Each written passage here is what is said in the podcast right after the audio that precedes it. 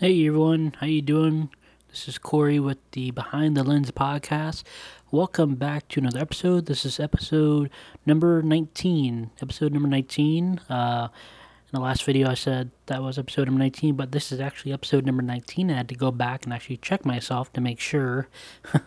but this is episode number 19. And in this episode, I want to talk about something a little bit different. Uh, as many of you may or may not know, I follow Jared Polin. He is the Fro Knows Photo guy, uh. He runs that. He runs YouTube channel. And yesterday he posted a video uh, regarding uh, good images versus bad images and how a lot of people only really see the good images that photographers take and not necessarily all the bad. So he did a pretty unique, extensive uh, run through uh, yesterday in his video. It's about an hour long so one of the key points that he made was he within five to six minutes of his shooting, he hasn't really got a shot off. Uh, and it was either good or bad shot. It took him five minutes to kind of get going. Um, it's an interesting topic, I think, um, because a lot of photographers don't show you their bad shots uh, a lot of times, and that can kind of be kind of taken a little bit, a few different ways. Uh, there are times where, for example, I've taken uh, photos that I thought weren't really the best, but then I came back to them a little bit later. I'm like, okay, I actually like this a little bit better than the previous one, which I said I liked really much.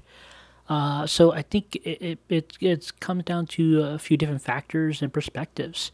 Um, sure, there are images where you know they are just bad, they're just, they're just not what you're looking for, and that's part of the um, I guess because we are perfectionists, uh, especially me, I'm really hard on myself when it comes uh, to that stuff. Uh, even though I try my hardest not to be um, that type of person when I think, when I create stuff, I just it just is. But I, have gotten better when it comes to that. Uh, I would usually go ahead and just wait a little bit, come back to that same image, see if I like it or not. And uh, it's actually been lately been 50 50 uh, on whether I really like it or I just don't like it. I think it, it depends on a couple of factors for me at least. It depends on the framing and what what's in the frame. If it's a subject, if it's a building, what is actually in the frame. Eh, at least for me, in that perspective. Um, so I think you can kind of take it from that from that uh, standpoint. Is what makes a bad photo? Is it is your exposure off? Is it not exposed where you want it to be? Is the subject uh, in the frame or whatever's in your frame is that just not you're not liking that? Uh, is that just not translating to you visually, creatively?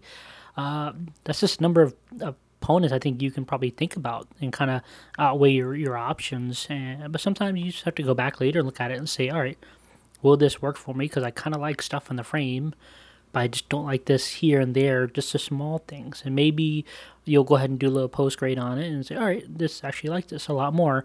Um, even though the person may be half a step where you want them to be when you first visualize the shot, uh, or they weren't. So I think you have to kind of figure out uh, what constitutes a bad bad photo and what constitutes a good photo, and you have to kind of outweigh the options and kind of the, the variables in in that regard.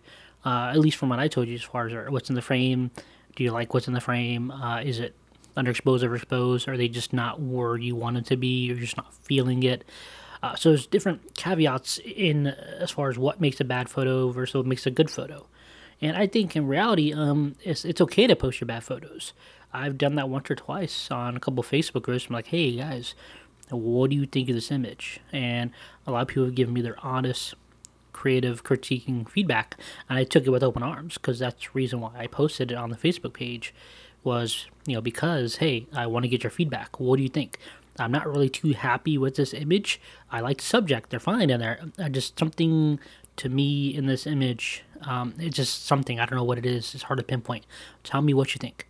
And actually, got a lot of good feedback in this particular image. One person wrote, simplicity. I love simplicity. You didn't have to go artsy fartsy on it, go heavy post grade on it, nothing.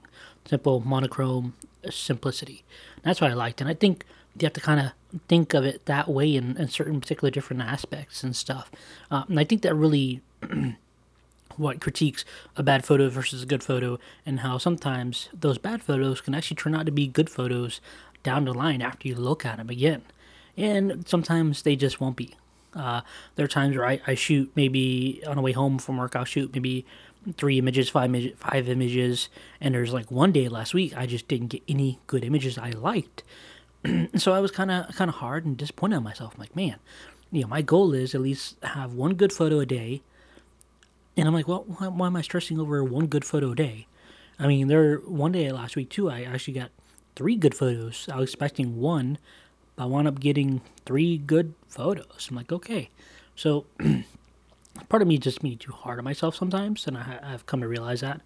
Uh, so if it's your goal to shoot one photo each day and post it, you know, you could shoot three photos, five photos, and then within those three or five selections, you may get one good one, or you may get five bad ones, one good one. So you have to really look at many different types of um, of scenarios in that in that regard. So obviously, it's up to you, and um, yeah, we'll just leave it at that. Thank you all so very much for tuning into this episode, and we will see you on the next one.